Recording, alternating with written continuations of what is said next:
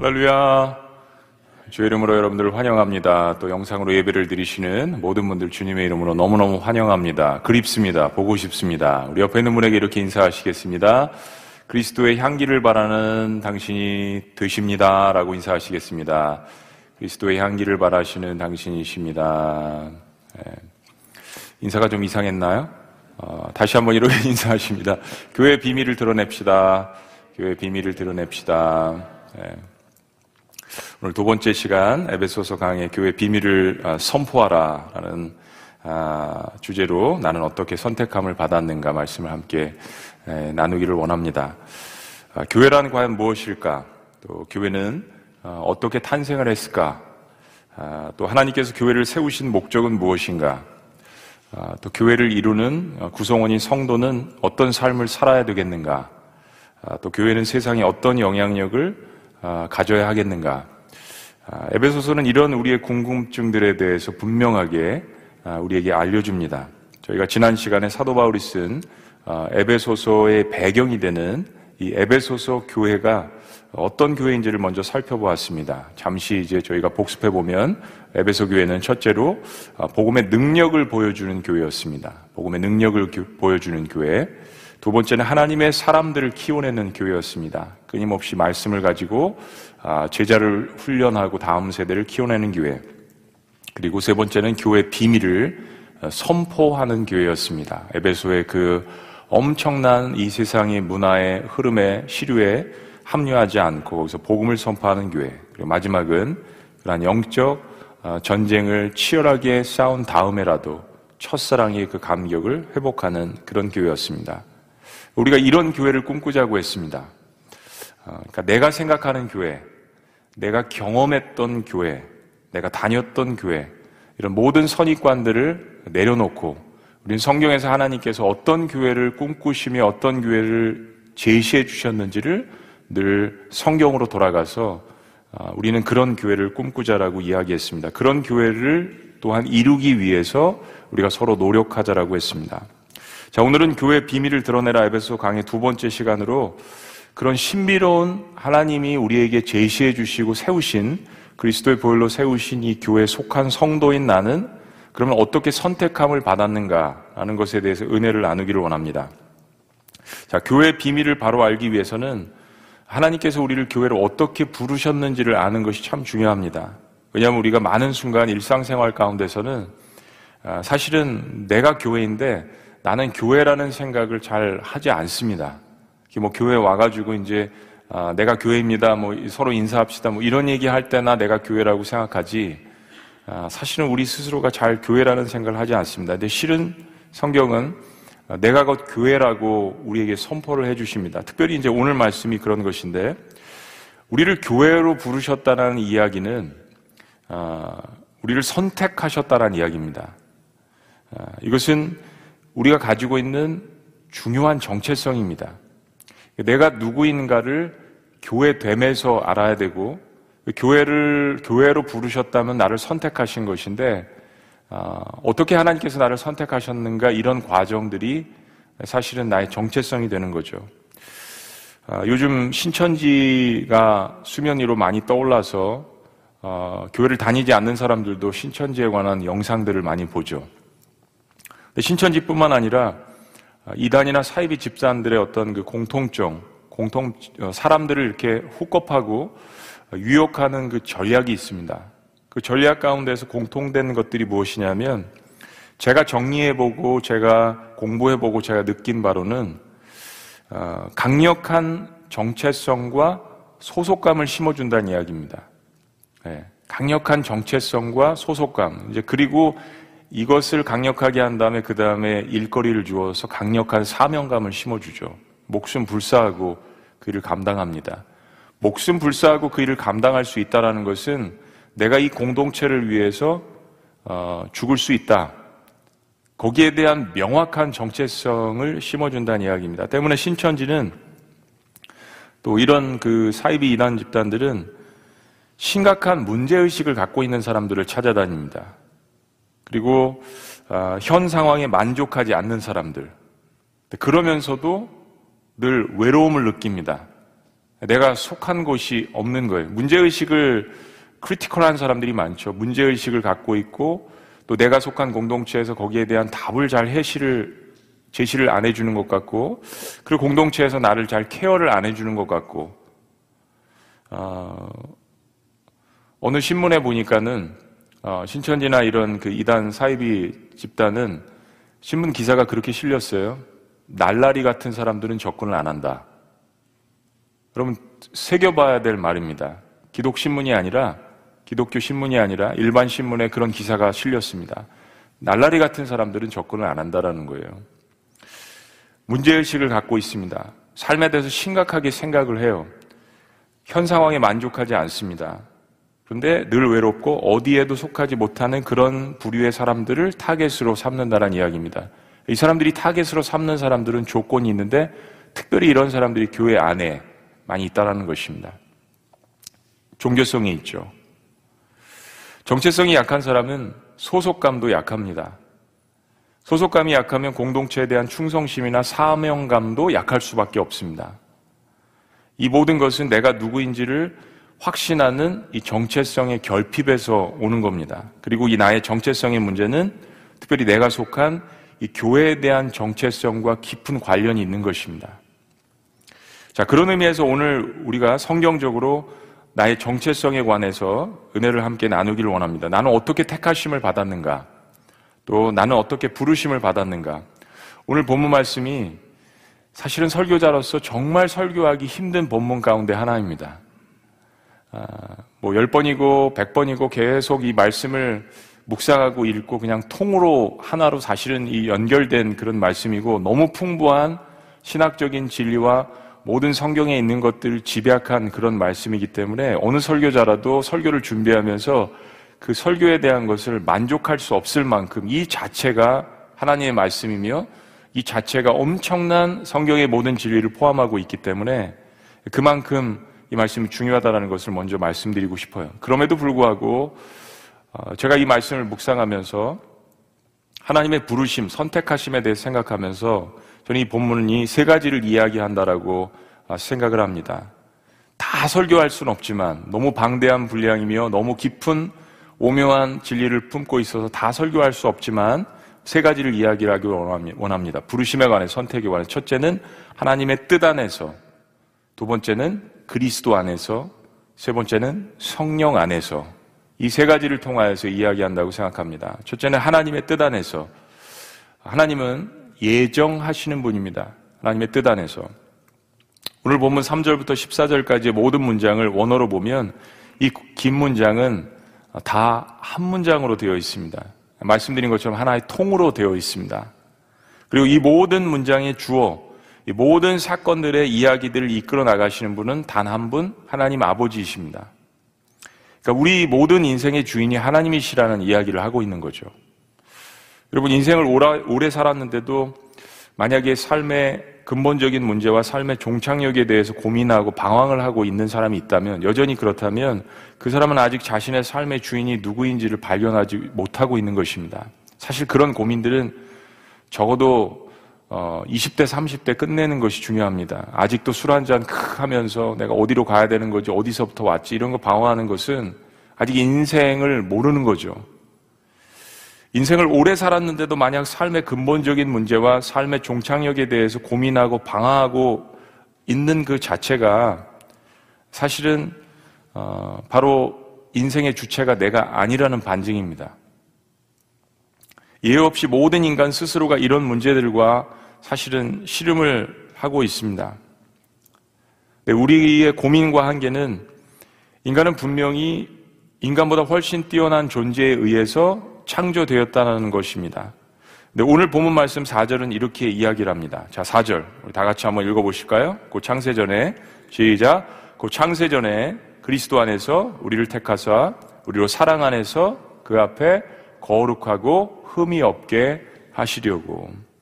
창세전이라는 이 말은 말 그대로 하나님께서 천지를 창조하시기 이전의 상태를 이야기합니다.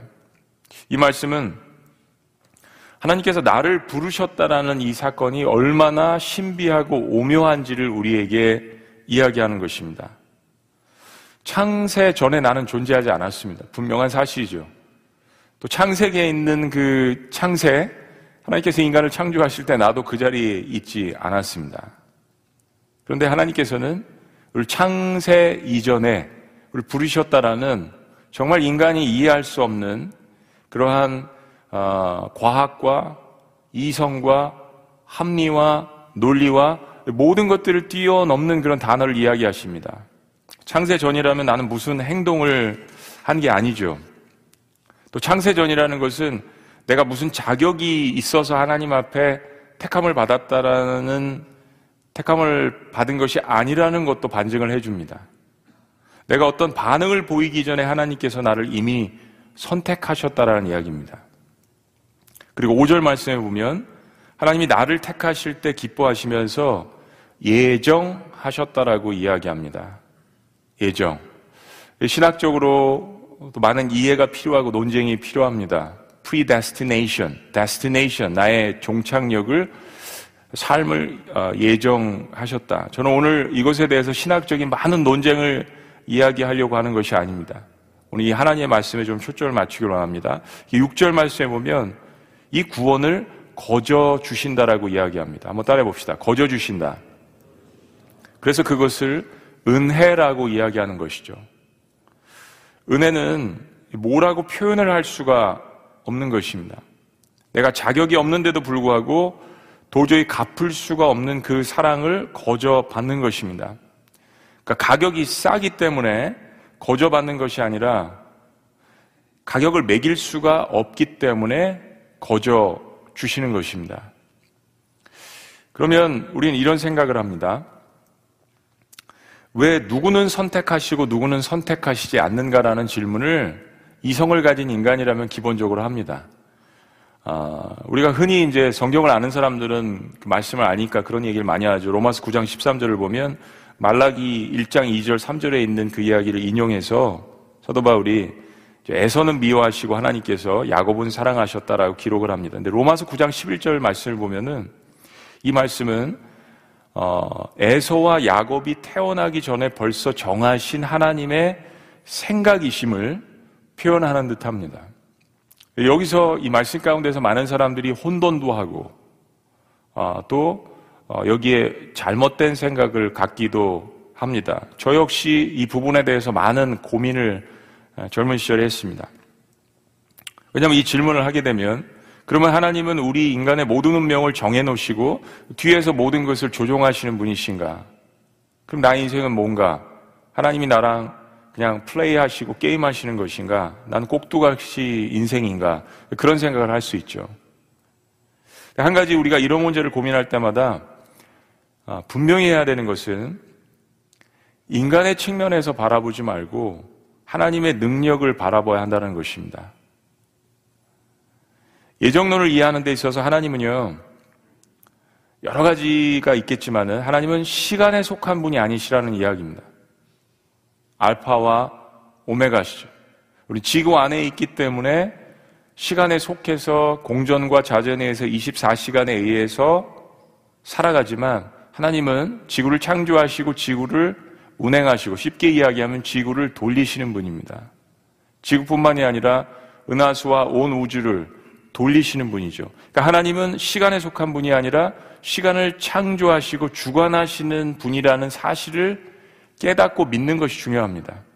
하나님이라는 존재 아니고도 우리는 우주를 다 이해할 수 없습니다. 과학이 설명해 주는 정도만 우리가 이해하지, 과학이 설명을 다 해줘도 저와 여러분들이 이 자리에 앉아서 생각하고 움직이고 우리의 오장육보가 스스로 작동을 하고 이런 사실을 우리가 어떻게 다 받아들일 수 있겠습니까? 신비라는 용어 빼고는 이 세상에 이해할 수 없고 받아들일 수 없는 사실이 훨씬 더 많습니다. 하물며 하나님이라는 존재를 언급을 하면서 계속해서 내 입장에서 내 생각에서 시간적으로 육신적으로 한계를 갖고 있는 인간 속에서 이 사실을 판단한다면 우리는 오류에 빠질 수밖에 없는 것입니다. 하나님은 시간에 속한 분이 아니라 시간을 만드시고 시간을 주관하시고 시간을 운행하시는 분이라는 사실을 받아들이는 것이 중요합니다. 나와 하나님은 다르다. 즉 하나님은 에서가 태어나기 이전에 에서의 모든 인생을 아시는 분이십니다. 야곱의 모든 인생을 다 아시는 분이에요. 한 사람이 인생 가운데 선택할 수 있는 모든 경우의 숫자를 하나님께서는 다 꿰뚫어 보고 계시는 분입니다. 우리도 인정하고 성경에서 설명하는 것처럼 그래야 하나님이시죠. 그래야 내가 하나님을 믿는 당위성이 존재하는 것입니다. 때문에 하나님이 나를 예정하시고 선택하신 것은 놀라운 신비입니다. 그래서 이것은 시간과 공간 안에 있는 인간의 머리로는 다 이해할 수 없는 문제이지만 시간과 공간을 초월하실 뿐더러 그 모든 것을 다스리시는 하나님을 배워가고 교제한다면 믿음 안에서 확신을 가질 수 있는 문제입니다. 우리는 우리가 태어날 때 어머니께서 나를 낳는 장면을 보지 못했습니다. 그러나 우리는 그것을 확신 있게 믿어갑니다. 어떻게 해요? 내가 어머니 아버지를 닮았다라는 사실 가운데에서 어머니가 나를 특별히 아버지가 나를 사랑해 주신다는 사실 가운데서 자라나가면서 내가 그 부모님의 자녀라는 사실을 깨닫게 되죠. 하나님 안에서도 마찬가지입니다. 우리 믿음이 시작하고 진보하고 사격하고 그 안에서 하나님에 대한 그 사랑의 확신 가운데에서 우리는 하나님께서 천지를 창조하실 때 혹은 그 이전에 나를 선택하실 때 그 사건을 내가 그 자리에 있진 않았지만 후에 믿음의 눈으로 주님께서 주시는 그 성령 안에서 그것을 바라볼 수 있다라는 것입니다. 히브리서 기자도 그것을 이야기하죠. 여러분 하나님을 믿을 때는 하나님 됨을 믿는 것이 중요합니다. 신앙은요 어차피 내가 육신으로 바라보는 것을 믿는 것이 아닙니다. 신앙은요 하나님을 믿을 때는요 하나님 됨을 바라보는 것이 중요합니다. 또 한 가지 저의 경험과 말씀을 통해서 깨닫는 하나님의 선택하심의 한 가지 분명한 원칙은 이것입니다. 하나님은 가장 부족한 자들을 선택하신다는 이야기입니다. 다시 정확하게 이야기합니다. 자기 자신이 가장 부족하고 구원을 받기에 합당하지 않다라고 여기는 자들을 하나님께 선택하십니다. 아까 은혜는 도저히 갚을 수 없는 것을 받는 것이라고 이야기했습니다. 그런데 하나님의 은혜를 은혜되게 하는 사람들을 보면 한결같이 한 사람도 예외 없이 자신은 이 은혜를 받을 수 있는 자격이 없다라고 고백하는 사람들입니다. 어, 나는 이 정도 은혜를 받을 수 있는 사람이라고 생각한다면 그 순간부터가 그게 은혜가 되지 않는 겁니다. 나는 도저히 이 은혜를 감당할 수 없고 받을 수 없다라는 사람들. 그러니까 하나님의 은혜는 하나님의 선택하시면 교만한 자들에게는 절대 일어나지 않죠. 신명기 7장 7절에 보면 하나님께서 이스라엘 민족을 선택하신 이유를 이렇게 이야기하십니다. 여호와께서 너희를 기뻐하시고 너희를 택하심은 너희가 다른 민족보다 수요가 많은 연고가 아니라 너희는 모든 민족 중에 가장 적으니라. 하나님 이 땅에 있는 많은 민족 가운데서 가장 연약한 히브리 민족을 택하셨습니다. 기뻐하셨다고요. 그 이유는 가장 연약하고 가장 못나고 가장 겸손하게 쓰임받을 수 있기 때문에 하나님께서 선택하셨다라고 이야기합니다. 그래서 이 하나님의 선택하심의 신비에 대해서 가장 분명한 한 가지는 나는 자격이 없다고 고백하는 자들을 통해서 하나님의 영광이 드러나게 하시는 것입니다. 그 결과적으로 우리는 그 하나님의 은혜를 찬송하잖아요. 내 자격이 없다라고 생각했는데 그 자격을 부여해 주시고 그것을 하나님의 은혜로 부여해 주시기 때문에 누가 뛰밀어서 찬양하고 예배하는 것이 아니라 교회 공동체 문화가 그렇기 때문에 그러는 것이 아니라 내가 그 하나님의 은혜를 도저히 받을 수 없는 사람이라는 것을 알기 때문에 예배하고 찬양할 수밖에 없는 것입니다. 선택의 비밀 첫 번째는 그런 것입니다. 자, 6절 말씀을 그런 의미에서 읽어봅니다. 6절. 이는 그가, 시작. 이는 그가 사랑하시는 자 안에서 우리에게 거저 주시는 바 그의 은혜의 영광을 찬송하게 하려는 것이라. 네. 지금까지 설명하는 것들입니다. 선택의 비밀 첫 번째는 나는 하나님의 뜻 안에서 그의 선하신 뜻 안에서 선택 예정함을 받은 존재라는 것. 거저 주신 것, 그 은혜를. 자, 그러면 구체적으로 나와 같이 자격 없는 존재가 어떻게 거룩하신 하나님의 자녀로 선택함을 받았는가? 이 선택하심과 은혜가 어떻게 연결되는지 조금 더 보기를 원합니다. 자, 두 번째는 그리스도 안에서 선택함을 받았습니다. 그리스도 안에서. 하나님은 아버지는 예정하시는 분, 그리고 예수님은 구원하시는 분입니다. 창조주 하나님 모든 구원을 계획하시고 시작하시고 만들어 가시고 이끌어 가시고 완성하시는 분입니다. 그런데 하나님께서 그 구원을 이루어 가실 때 사용하신 분이 있습니다.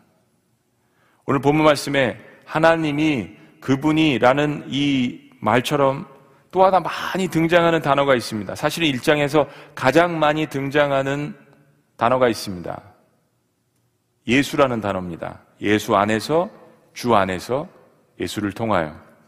계속 반복되고 모든 핵심 문장마다 중심이 되는 단어는 바로 그리스도 안에서라는 단어입니다. In Christ, through Christ, by Christ. 특별히 in Christ, 그리스도 안에서. 3절도 하나님이 그리스도 예수 안에서 우리를 택하셨다라고 이야기합니다. 4절도 그리스도 예수 안에서 창세절에 나를 택하셨다라고 이야기합니다. 5절도 예수님으로 말미암아 우리를 그의 자녀가 되게 하셨다라고 이야기합니다. 6절도 사랑하시는 예수님 안에서 우리에게 구원의 은혜를 거저 주신다라고 하셨습니다. 모든 정통 기독교와 모든 사이비와 이단들 사이에는 이 예수 안에서라는 이 말을 이 능력을 이 의미의 깊이와 이 넓이를 제한합니다. 거기에 그 사이비와 이단을 세운 교주의 역할을 강화하는 것이죠. 자, 그러면 우리가 하나님의 은혜를 받을 때 구체적으로 이 은혜가 어떻게 죄인되며 자격 없는 나에게 전달되어집니까? 7절 말씀입니다. 자, 7절.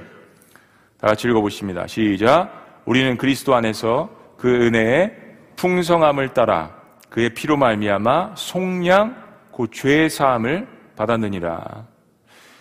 한국말 번역을 하면서 속량이라는 이 한문을 썼는데 속량이라는 단어를 사전적으로 보면 이런 겁니다. 몸값을 받고 종의 신분을 풀어서 양민이 되게 하는 것. 옛날 한문 단어의 풀이를 보면 그렇습니다. 신분이 종인데요. 노비인데요. 이 노비를 몸값을 주고서 돈을 주고서 혹은 금을 주고서 양민이 되게 하는 것. 일반인이 되게 하는 것. 그것을 속량, 그리고 영어로는 redemption이라고 이야기합니다. 그런데 이런 그 속량의 원래 단어는 로마 시대 때도 마찬가지지만 노예를 일반 사람이 되게 하기 위해서 돈이나 금이나 물건을 주고 치르는 것인데 하나님은 우리를 죄의 노예에서 하나님의 자녀로 사시기 위해서 금이나 은이나 돈이 아니라 예수 그리스도의 피값으로 우리를 사셨다는 이야기죠. 어떤 것으로도 계산할 수 없는 하나님의 신분에 하나님의 피값으로 사실은 우리를 사셨다라는 거예요. 그래서 하나님의 구원, 하나님의 은혜, 하나님의 나를 택하심, 나를 예정하시는 모든 신비의 사건들은 바로 하나님의 아들이 자격 없는 나를 대신해서 십자가에서 죄를 짊어지시고 돌아가시는 사건을 통해서만 가능한 것입니다. 자격 없는 내가 하나님의 아들, 그 거룩하신 예수님의 십자가의 대신 죽으심 이 사건을 통해서 구원의 은혜를 누리게 되는 것이죠. 옆에 있는 분에게 한번 가정에서도 그렇고 같이 계시면 혹은 혼자 계셔도 이렇게 한번 외쳐보십니다. 은혜를 받아 누리자. 은혜를 받아 누립시다. 네. 은혜는 선포되지만요, 이 말이 참 중요합니다. 제 설교를 요약할 때도 꼭 이 말을 빼놓지 마세요. 은혜는 받아 누리는 것입니다. 그냥 누리는 게 아닙니다. 내가 받아서, 믿음으로 받아서 누려야 그것이 내 은혜가 되는 것입니다. 성경은 이것을 하나님의 비밀이었다라고 이야기합니다. 하나님의 비밀. 비밀은 언젠가 드러나게 되는 거죠. 하나님의 때가 있다라는 겁니다.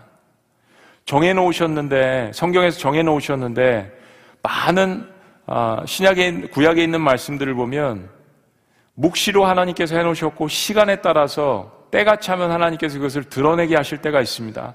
많은 이단과 사이비들은 아직 드러나지 말아야 되는 그 말씀을 쓴 선지자들도 이해하지 못하는 말씀들을 본인들 스스로가 풀어서 드러내려고 하죠. 때가 되면 풀릴 말씀들이 있는데요. 다니엘도 그것을 이야기합니다. 하나님 주신 말씀이 너무 많아가지고 너무 깊고 오묘해서 다 뜻을 이해하지 못했다라고 다니엘이 이야기합니다. 근데 그것을 인간적으로 해석해서 드러내는 사람들이 있죠. 그것은 너무 잘못된 것이고 하나님의 때를 본인 스스로 해결하려고 하는 것입니다. 그런데 이 하나님께서 우리를 택하신 이 신비를 드러내는 때가 있다라고 이야기합니다. 이미 이루어졌다는 뜻인데요. 자, 9절과 10절은 이렇게 이야기합니다. 9절과 10절 우리 다 같이 읽어볼까요? 시작. 그 뜻의 비밀을 우리에게 알리신 것이요 그의 기뻐하심을 따라 그리스도 안에서 때가 찬 경륜을 위하여 예정하신 것이니 10절 하늘에 있는 것이나 땅에 있는 것이 다 그리스도 안에서 통일되기에 하려 하심이라. 어, 이 경륜이라는 단어는 헬라어로 οἰκονομίαν이라는 단어입니다. 이 단어는 사실은 economic이라는 말에, 말이 여기서 나왔습니다. economic이라는 단어는 경제란 말이죠. 이 경륜이라는 헬라어는 그래서 경영, 운영, 계획이란 뜻입니다. 많은 사람들이 쉽게 이 경륜이라는 말을 번역할 때 계획, 뭐 운영 이렇게 번역을 합니다. 그런데 경륜이라는 이 헬라어가 너무나도 거대해서 어, 어떤 언어도 사실은 이 경륜이라는 이 헬라어를 정확하게 번역을 할 수가 없습니다. 에베소 3장에서 교회 비밀에 대해서 자세하게 좀 더 다룰 것입니다. 근데 청교도 신학자 중에 매튜 폴이라는 분이 있습니다. 이 분이 경륜이라는 단어를 이렇게 풀어서 우리에게 전달을 해줍니다. 저는 이 말이 참 좋습니다. 한번 들어보실 필요가 있어요. 경륜은 하나님께서 자신의 집에 있는 좋은 것들을 언제 어떻게 나누어 주실지를 정해 놓으시고 때가 되면 그 정하신 바에 따라 나누어 주시는 것을 의미합니다. 어, 어떤 해석보다도 이 매튜 폴이라는 사람이 해석을 잘한 것 같아요. 성경적인 원의 의미를요. 단순히 경영, 운영, 계획 이래 가지고는 이 단어를 풀어서 해석할 수가 없습니다. 그런데 이 매튜 폴의 이 경륜은 정확하게 성경 전체 의미를 잘 설명을 한 것 같습니다. 자신의 집에 있는 좋은 것들을 언제 어떻게 나눠 주실지를 하나님이 정해 놓으시고 계획하시고 때가 되면 그 정하신 바에 의해서 그것을 나누어 주시는 것이다. 하나님께서 전에는 이것을 신비롭게 감춰 놓으셨는데 지금은 하나님의 구원 계획을 사랑하는 아들 예수님을 통해서 이루시며 하나님께서 나누어 주시고자 하는 모든 기쁨과 구원과 그리고 3절 말씀처럼 하늘에 속한 모든 신령한 복을 나누어 주시는 그 때가 이제 찼다라고 이야기하시는 것입니다. 그런데 이런 놀라운 하나님의 모든 구원 계획, 자녀를 택하시는 신비의 비밀들은 오직 하나님의 아들이신 예수 그리스도를 통하여서만 이루어지는 것임을 강조하는 것입니다. 그래서 그렇게 in Christ 하나님의 택하심도 하나님의 예정하심도 하나님의 이루심도 하나님의 이끌어 가심도 모두가 in Christ through Christ by Christ 예수님 안에서 예수님을 통하여 예수님에 의해서만 이루어진다는 것을 강조하는 것입니다. 그래서 예수님은 이 땅에서 오셔서 나를 본 자는 아버지를 보았다라고 주장하신 거죠.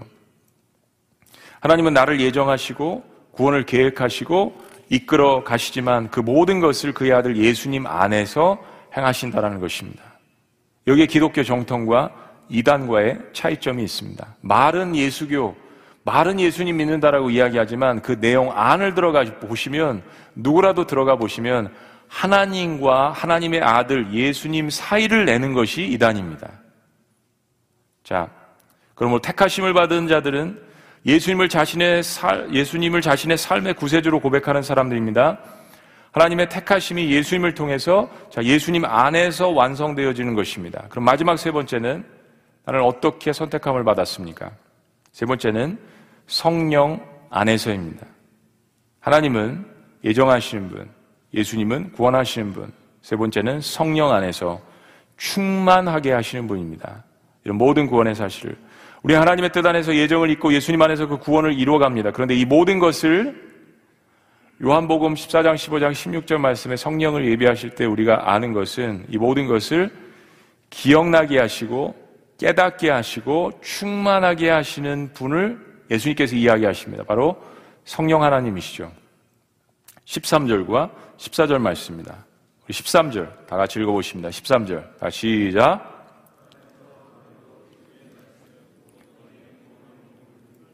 그 안에서 또한 믿어 약속의 성령으로 인치심을 받았으니 14절 이는 우리 기업의 보증이 되사 그 얻으신 것을 속량하시고 그의 영광을 찬송하게 하려 하십니다. 아, 여러분 예배소서는 단어 하나하나 설명하는 데만 한 시간씩 걸릴 것 같아요. 너무너무 오묘한 말씀들이 있죠. 에베소 강해를 여러분들이 들으시는 동안 에베소 말씀을 통으로 한번 전체를 계속 읽으시고 묵상하셨으면 좋겠습니다. 예수님 부활하셔서 다시 승천하시기 전에 우리에게 성령을 선물로 주실 것을 약속하셨습니다. 성령님은 하나님의 영이시죠. 하나님이 우리와 늘 동행하신다라는 것은 이 하나님의 영으로 말미암아서 우리의 삶 가운데 임마누엘 되신다라는 것입니다. 함께 계신다라는 것입니다. 누구에게나 믿는 자에게나 하나님의 영을 물붓듯이 부어주시는 놀라운 역사가 요엘이 예언한 그 역사가 사도행전 2장을 기점으로 모든 예수를 믿는 자들에게 물붓듯이 부어주셨습니다. 마지막 때에는 다시 한번 크게 물붓듯이 부어주시는 놀라운 역사가 일어나서 믿는 사람들에게 악에 대항해서 크게 한번 싸우는 놀라운 역사가 일어나게 될 것입니다. 죄인된 인간이 하나님을 사랑할 수 있게 된 이유는 죄로 말미암아서 내 안에 죽어 있었던 영이 예수님의 보혈이 뿌려짐으로 말미암아서 다시 살아나서 하나님과 교제할 수 있게 되는 거죠. 심령에 이 죽을 심령에 죽어 있던 심령에 그리스도의 보혈이 뿌려져서 다시 한번 하나님께서 나에게 부어 주셨던 그 르아의 호흡이 살아나게 돼서 하나님과 영으로 교통할 수 있게 되는 것이죠. 근데 이 사역을 감당해 주시는 분이 바로 성령 하나님이라는 사실입니다. 우리가 구원을 받을 때 하나님은 성령님을 통해서 나를 인쳐 주십니다. 오늘 본 말씀에 인쳐 주셨다. 옆에 있는 분에게 이야기하십니다. 하나님께서 인쳐 주셨습니다. 하나님께서 인쳐 주셨습니다. 인쳐 주심을 번역한 영어 성경들을 보면 킹 제임스 버전이나 NASB 보면은 sealed 그랬습니다. sealed. 무엇을 딱 이렇게 봉한다, 도장을 찍는다. NIV에는 marked. 마크를 딱 이렇게 해 주셨다.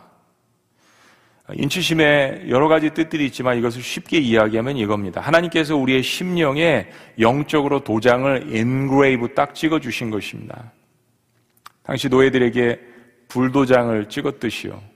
쉽게 이야기하면 딱 이겁니다. 인치심을 생각할 때마다 여러분들이 딱 기억해야 되는 것은 이겁니다. You are mine.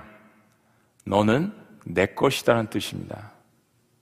성령님을 통해서 네, 우리 육신의 할례를 하는 것이 아니라 우리의 썩어졌던 심령에 하나님께서 너는 내 것이다라고 그 영을 회복시키시면서 그 영적으로 우리의 심령에 영에 도장을 찍어 주시면서 이야기하는 거예요. 너는 내 것이다. 너는 내 것이다. 너는 내 것이다. 때로 우리가 성령님을 통하여서 예수님을 영접했음에도 불구하고 성령께서 우리 안에 계심에도 불구하고 왜 또는 성령께서 안 계신 것 같지? 혹은 나 왜 성령 충만하지 않은 것 같지라 고민할 때가 있습니다. 실제적인 문제죠. 디엘 무디가 이런 이야기를 한 적이 있습니다. 하나님께서는 우리에게 성령 충만을 받으라고 명령하셨다. 그런데도 우리가 성령 충만하지 못하다면 그것은 우리가 우리의 특권에 어울리지 않는 삶을 살기 때문이다. 내가 예수님을 영접했는데도 성령 충만한 역사를 경험하지 못하는 것은 내가 하나님의 자녀답게 살지 않아서 그런 것이지 하나님의 선택하심에 문제가 있어서 그런 것이 아니란 이야기입니다. 우리는 이 말씀에 관한 것을 에베소서 말씀을 통하여서 후반부에 집중적으로 보게 될 것입니다. 그러니까 만약 내가 진심으로 나의 죄를 회개하고 예수님을 진심으로 영접했다면 나는 하나님의 분명한 자녀인 것입니다. 내가 느끼건 못 느끼건 성령 충만에 대해서 내가 그리스도인답게 살지 못했기 때문에 삶 가운데 일어나지 않는 것이지 내가 느끼건 느끼지 않건 정말 진심으로 예수님을 영접했고 회개했다면 나는 분명한 하나님의 자녀라는 사실을 추워도 의심하지 않으시기를 주의 이름으로 축복합니다. 여전히 나의 공로가 아닌 하나님의 은혜 주권적인 선택입니다. 자, 그럼 마지막으로 하나님께서 나를 이렇게까지 선택하신 목적은 무엇입니까? 하나님 안에서 예수님 안에서 성령 안에서 우리가 이 말씀들을 짧은 시간이지만 깊게 보았는데 하나님께서 이렇게까지 나를 선택하신 목적은 무엇입니까? 자, 3절부터 지금까지의 말씀을 쭉 다시 한번 다 한 문장으로 이어진 헬라어 말씀이라고 그랬잖아요. 다시 하나님께서 나를 선택하신 목적이라는 이 말씀 가운데서 한번 보십니다. 3절 말씀부터 시작해 보면 이거예요. 하나님께서 이 모든 구원의 선택 계획을 세우신 것은 나에게 복 주시기 위함입니다. 3절 다 같이 읽습니다. 시작. 찬송하리로다. 하나님 곧 우리 주 예수 그리스도 아버지께서 그리스도 안에서 하늘에 속한 모든 신령한 복을 우리에게 주시되. 예, 복 주시기 위해서 하늘 신령한 복. 4절 거룩하고 흠이 없게 하시려고. 4절 시작. 그 창세전에 그리스도 안에서 우리를 택하사 우리로 사랑 안에서 그 앞에 거룩하고 흠이 없게 하시려고 내가 잘나고 내가 뭘 어, 업적을 쌓아서 거룩해서 선택하신 것이 아니라 이제부터 나를 거룩하고 흠이 없게 하시려고 우리를 부르셨다는 사실입니다. 새로운 삶을 살게 하시려는 거죠. 5절 자기의 아들들이 되게 하시려고 그 기쁘신 뜻대로 우리를 예정하사 예수 그리스도로 말미암아 자기의 아들들이 되게 하셨으니 6절 은혜의 영광을 찬송하게 하시려고 이는 그가 사랑하시는 자 안에서 우리에게 거저 주시는 바 그의 은혜의 영광을 찬송하게 하려고 하시려.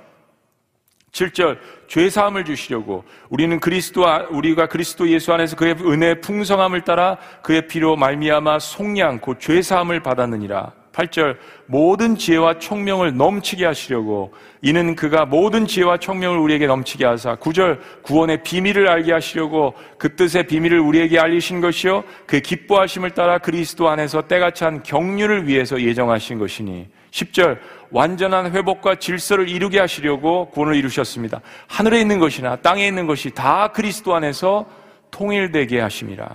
11절 기업을 얻게 하시려고, 유업을 얻게 하시려고. 그런데 성령께서 이것을 보증하신다고 하셨잖아요. 모든 일을 그의 뜻의 결정대로 일하시는 이의 계획을 따라 우리가 예정을 입어 그 안에서 기업이 되었으니.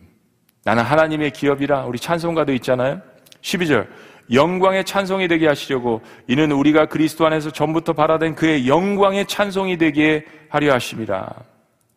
나로 말미암아 하나님이 영광을 받으시고 내가 하나님의 찬송이 되게 하려 하심이라. 13절 성령을 받게 하시려고 그 안에서 너희도 진리의 말씀 곧 너희의 구원의 복음을 듣고 그 안에서 또한 믿어 약속의 성령으로 인치심을 받았으니 마지막 14절 하나님의 하나님을 찬송케 하시려고 다 같이 읽습니다. 시작. 이는 우리 기업의 보증이 되사 그 얻으신 것을 속량하시고 그의 영광을 찬송하게 하려 하심이라. 할렐루야.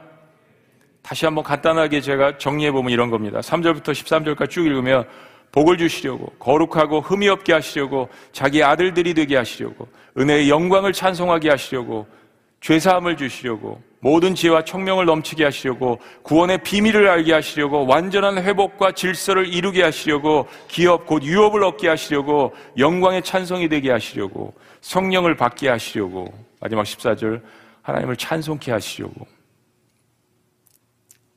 여러분, 이 모든 목적, 하나님이 택하신 이 목적을 생각하면 우리가 외롭지 않는 거죠. 정체성이 문제가 생기지 않는 거죠. 때로 교회를 다니다가 사람에게 상처를 받을 수 있습니다. 목회자가 완벽하지 않으니까 목회자에게 상처를 받을 수 있습니다. 교회 내가 있기 때문에 교회 조직이 엉성하게 보일 때도 있습니다. 그럴 때마다 마음에 실망이 드신다면 과연 교회가 어떤 것인지를 다시 성경으로 돌아가야 하고요. 그리고 하나님께서 어떤 값을 치르셔서 나를 이 자리에 세우셨는지를 기억해야 되고요. 그리고 나를 하나님 부르신 목적이 이처럼 위대하, 위대하다라는 사실을 기억해야 됩니다.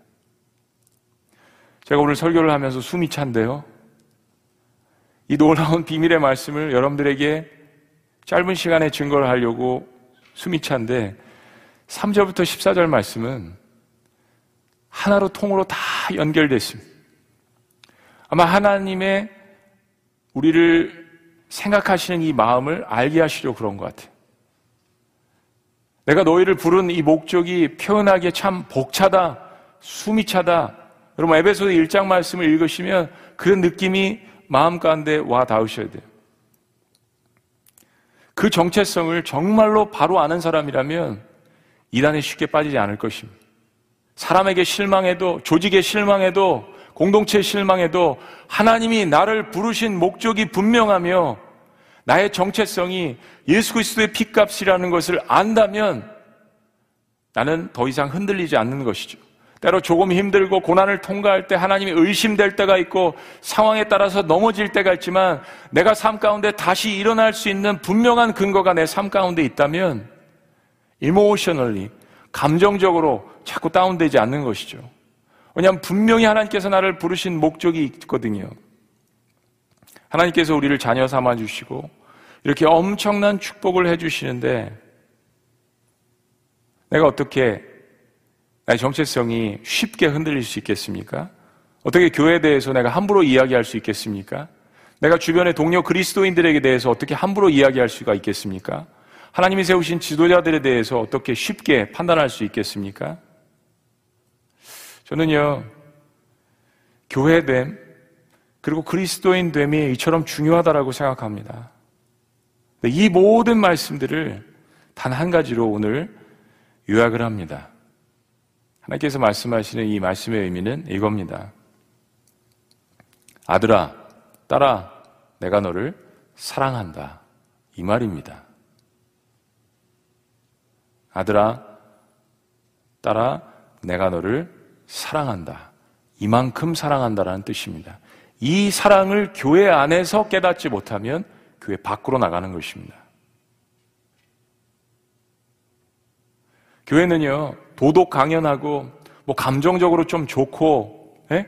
서로 교제가 있고, 이런 거 모든 거 다 좋아요. 그러나, 예수 그리스도 빠진 예배, 감격이 빠진 예배, 눈물이 빠진 예배, 모든 것이 빠지면 세상에서도 다 할 수 있는 거예요. 그러니까 신천지가 30, 30만 명씩 모이죠. 누구라도 교회를 성장시킬 수 있습니다. 그러나 예수 그리스도 없이 성장한다면 그것은 이단과 다를 바가 없습니다. 하나님께서 얼마만큼 우리를 사랑하셨는지 아들아 딸아 내가 너를 이만큼 사랑한다. 이 음성을 저와 여러분들이 회복하시며 그리고 이 하나님의 부르심과 선택하심과 음성을 통하여서 교회를 세우시는 저와 여러분들이 되시기를 주님의 이름으로 축복합니다.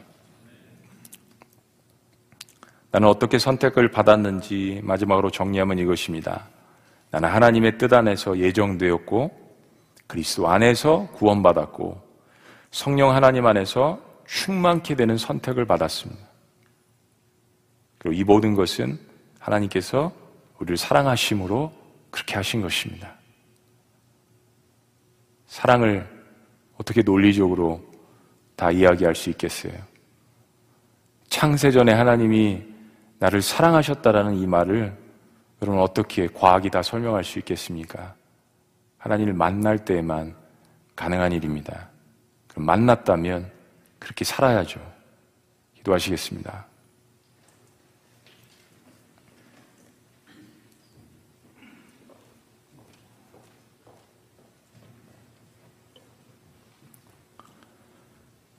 그렇습니다. 그리고 내가 선택받은 것은 너무나도 큰 신비입니다. 그래서 은혜입니다. 내가 무엇을 했기 때문에 하나님이 선택하신 것도 아니고요. 내가 거룩함에 다가갔기 때문에도 하나님이 선택하신 게 아닙니다. 여기서 우리의 교만과 우리의 의와 우리의 모든 판단을 내려놓아야 합니다. 하나님이 그냥 나를 먼저 사랑하신 것입니다. 신앙의 출발점은 여기서부터 시작해야 되는 것입니다. 오늘 우리가 마음에 결단하고 하나님 말씀을 받아들이면서 사도 요한의 이야기를 기억했으면 좋겠습니다. 요한일서 4장 10절은 이렇게 이야기하면 사랑은 여기 있으니 우리가 하나님을 사랑한 것이 아니요 오직 하나님이 우리를 사랑하사 우리 죄를 위해서 화목제로 그 아들을 보내셨습니다. 사랑하는 여러분, 오늘 이 예배를 우리가 드리면서요. 내가 구원받기에 자격이 있다고 하는 분들 한번 손 들어 보세요. 설교하는 저를 포함해서 진짜 구원받은 사람이라면 아무도 손을 들 수가 없을 것입니다. 그렇죠? 그러니까 구원은 신비입니다. 은혜입니다. 구원이 하나님 참 신비입니다. 은혜입니다. 도저히 갚을 수 없는 것입니다. 그런 구원을 저에게 주셨습니다. 라고 고백하는 사람들을 한번 손들어 보세요. 네, 그렇습니다. 그것이 교회의 비밀이고 우리 성도의 비밀입니다. 혹시나 어, 신앙생활 하시면서 너무 외로우셨습니까? 다른 것에 기웃거리는 과거가 있었습니까? 혹은 지금 그러한 상태에 있으십니까? 다시 그리스도의 복음으로 돌아오셨으면 좋겠습니다. 아니, 돌아오셔야 합니다. 이런 놀라운 말씀이 있는데요. 사람이 세운 교회가 아니라 하나님이 세우신 교회를 보셔야 합니다. 사람을 교주로 생각하는 것이 아니라 하나님의 아들 예수 그리스도를 바라보셔야 합니다. 그러면 나의 정체성이 분명해집니다. 이 모든 말씀은 단 한 가지입니다. 너는 내 것이다. 내가 너를 사랑한다. 하나님의 선택하심, 하나님의 비밀입니다. 살아계신 하나님, 코로나 바이러스로 많은 사람들이 고통받고 또 두려움과 절망 가운데 있지만 그러나 이 고난 가운데에서 우리는 그리스도인으로서 하나님께서 이 고난의 때에 우리에게 무엇을 깨닫게 하시고 무엇을 기도하게 하시고 또 무엇을 바라보게 하시는지 놀라운 역사가 우리 안에 있음을 기억할 수 있도록 인도하여 주시옵소서. 참된 교회, 참된 성도됨, 또 참된 신앙생활을 우리에게 알게 하시는 하나님 너무나도 감사합니다. 모든 것이 무너져도 하나님이 세우신 그 교회는 무너지지 않으며 우리가 주님을 믿는 그 신앙이 결코 무너지지 않음을 오늘 말씀 가운데서 배웠으니 더 이상 외롭지 않고 두려워하지 않고 주님만 바라보며 나아갈 수 있도록 하나님의 자녀들을 주여 축복하여 주시옵소서.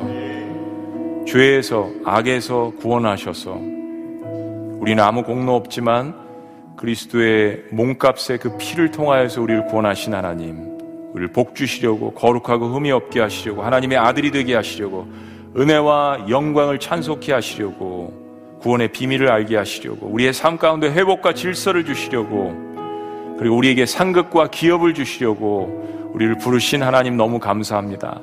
그런 마음으로 예배하며 찬송하며 살아갈 수 있도록 그리고 이 선한 바이러스를 퍼뜨리는 하나님의 선택받은 백성들이 될 수 있도록 주여 축복하여 주시옵소서. 놀라우신 예수님의 이름으로 기도합니다. 우리 자리에서 다 같이 일어나셔서 우리 영상 보시는 분들도 다 같이 일어나셔서 우리 찬양 주신 말씀 생각하며 함께 찬양합니다. 주의 보좌로 나아갈 때 주의 보좌로 주의 보좌로 나아갈 때에 어떻게 나가야 나를 구원한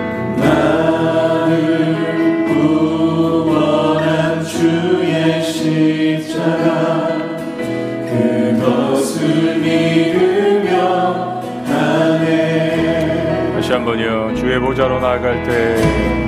주의 보좌로 나아갈 때나 여전히 부족하다 나를 부으신 주의 그 사랑.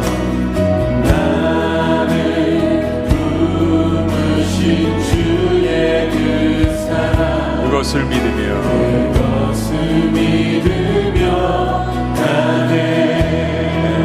자격 없는 내 힘이 아닌 자격 없는 내 힘이 아닌 오직 예수님의 보혈로 오직 예수님의 보혈로 다시 한번 자격 없는 내 힘이 아닌 그렇습니다. 자격 없는 내 힘이 아닌 오직 예수님의 보혈로 보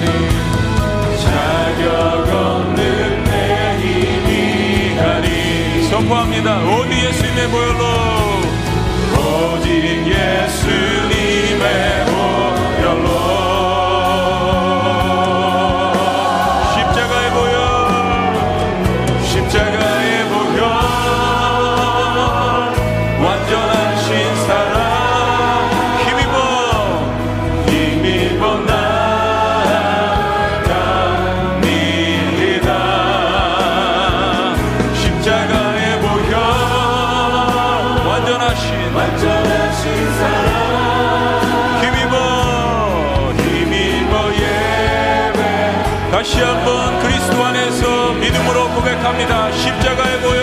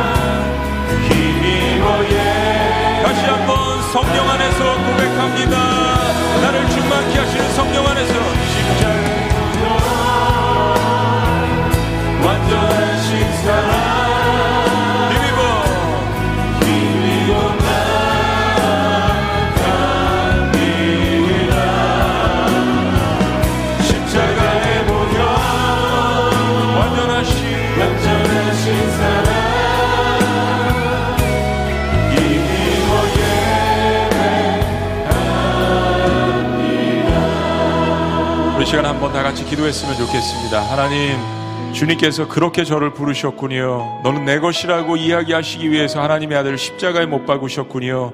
나를 사랑한다라고 주님께서 이만큼 말씀하셨군요. 나의 정체성을 다시 한번 확인하며 하나님께서 어떻게 나를 부르셨는지를 확인하며 그런 마음 가운데 교회 중심에 서 있고 세상 한복판에서 그리스도인으로 살아가며 수많은 사람들에게 이 예수 그리스도의 행복한 이 놀라운 기쁨의 복음의 바이러스를 퍼뜨릴 수 있는 사람이 될 수 있도록 우리 이 두 가지를 위해서 하나님 앞에 주여 한번 외치시며 한번 기도할까요?